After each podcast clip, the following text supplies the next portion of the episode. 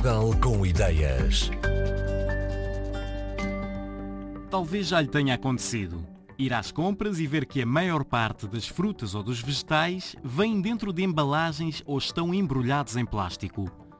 No Centro de Investigação em Engenharia dos Processos Químicos e dos Produtos da Floresta, parte da Faculdade de Ciências e Tecnologia da Universidade de Coimbra, há um grupo de investigadoras a desenvolver uma alternativa. Embalagens comestíveis capazes de forrar alimentos perecíveis criadas a partir de desperdícios da indústria alimentar. Marisa Gaspar é a investigadora responsável por este projeto. Estas embalagens comestíveis, elas são obtidas a partir de resíduos alimentares e aqui nós falamos, por exemplo, de cascas de frutos, cascas de legumes ou até mesmo frutos que não estão de acordo com das exigências do mercado em termos de tamanho, por exemplo. E o que nós fazemos é pegar nestes resíduos alimentares, transformá-los em farinhas e depois, com a conjugação correta destas farinhas, colocamos estas farinhas numa solução aquosa e a partir daí, através da evaporação da água, nós conseguimos obter então estas películas ou revestimentos. Estas películas ou revestimentos, elas podem ser aplicadas, lá está, também em frutos, legumes, mas também em queijos. Falamos aqui, por exemplo, de uma substituição daquelas películas sintéticas que nós estamos habituados a ver nos queijos.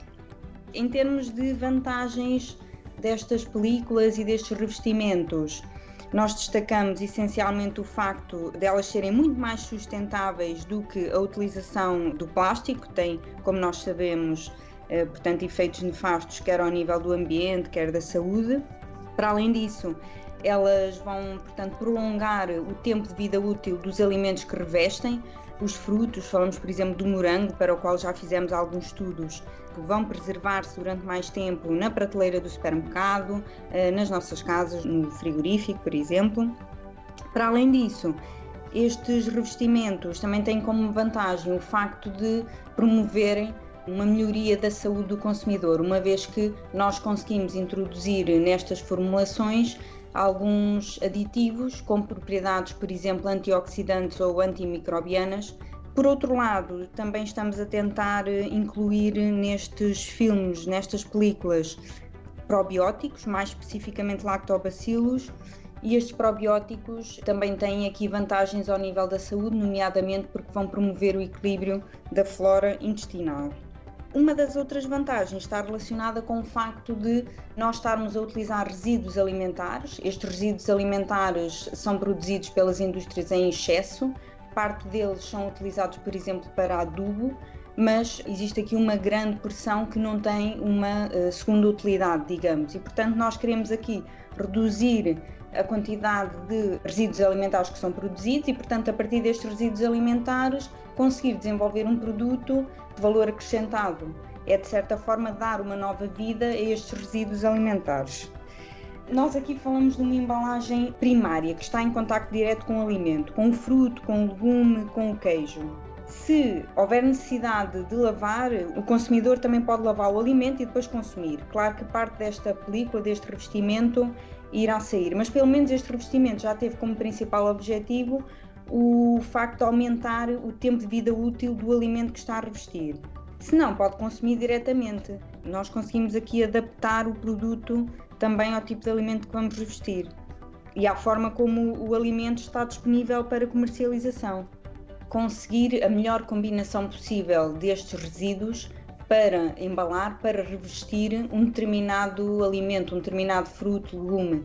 Esse é o grande desafio, porque estes resíduos também têm o aroma característico deles. O caso da casca de marmelo vai ter um aroma, um ligeiro sabor a marmelo e, portanto, nós temos que ter aqui em consideração que alimento é que vamos revestir com este tipo de revestimento. Claro que nós num revestimento, numa película, temos sempre a combinação de vários resíduos, até porque a composição deles é diferente. Há resíduos que têm mais amido, há outros que têm mais pectina e nós, para além do sabor e do aroma, nós temos que garantir aqui as propriedades mecânicas do filme, da película. Temos que garantir que esta película tem uma resistência adequada, tem uma coloração adequada, uma transparência, etc. A título de exemplo, morangos ou espargos com a aplicação desta película podem ter um tempo de prateleira de mais dois dias em relação aos que não têm este revestimento. As embalagens comestíveis são um projeto a ser desenvolvido por Marisa Gaspar, que conversou com o Portugal com Ideias, com Mara Braga e Patrícia Almeida Coimbra. Fazem parte do Centro de Investigação em Engenharia dos Processos Químicos e dos Produtos da Floresta da Faculdade de Ciências e Tecnologia da Universidade de Coimbra. Também estão a colaborar neste projeto investigadores da Escola Superior Agrária de Coimbra. Quando a parte de laboratório terminar, o plano é encontrar parceiros na indústria alimentar para começar a produzir e a aplicar as embalagens comestíveis em grande escala.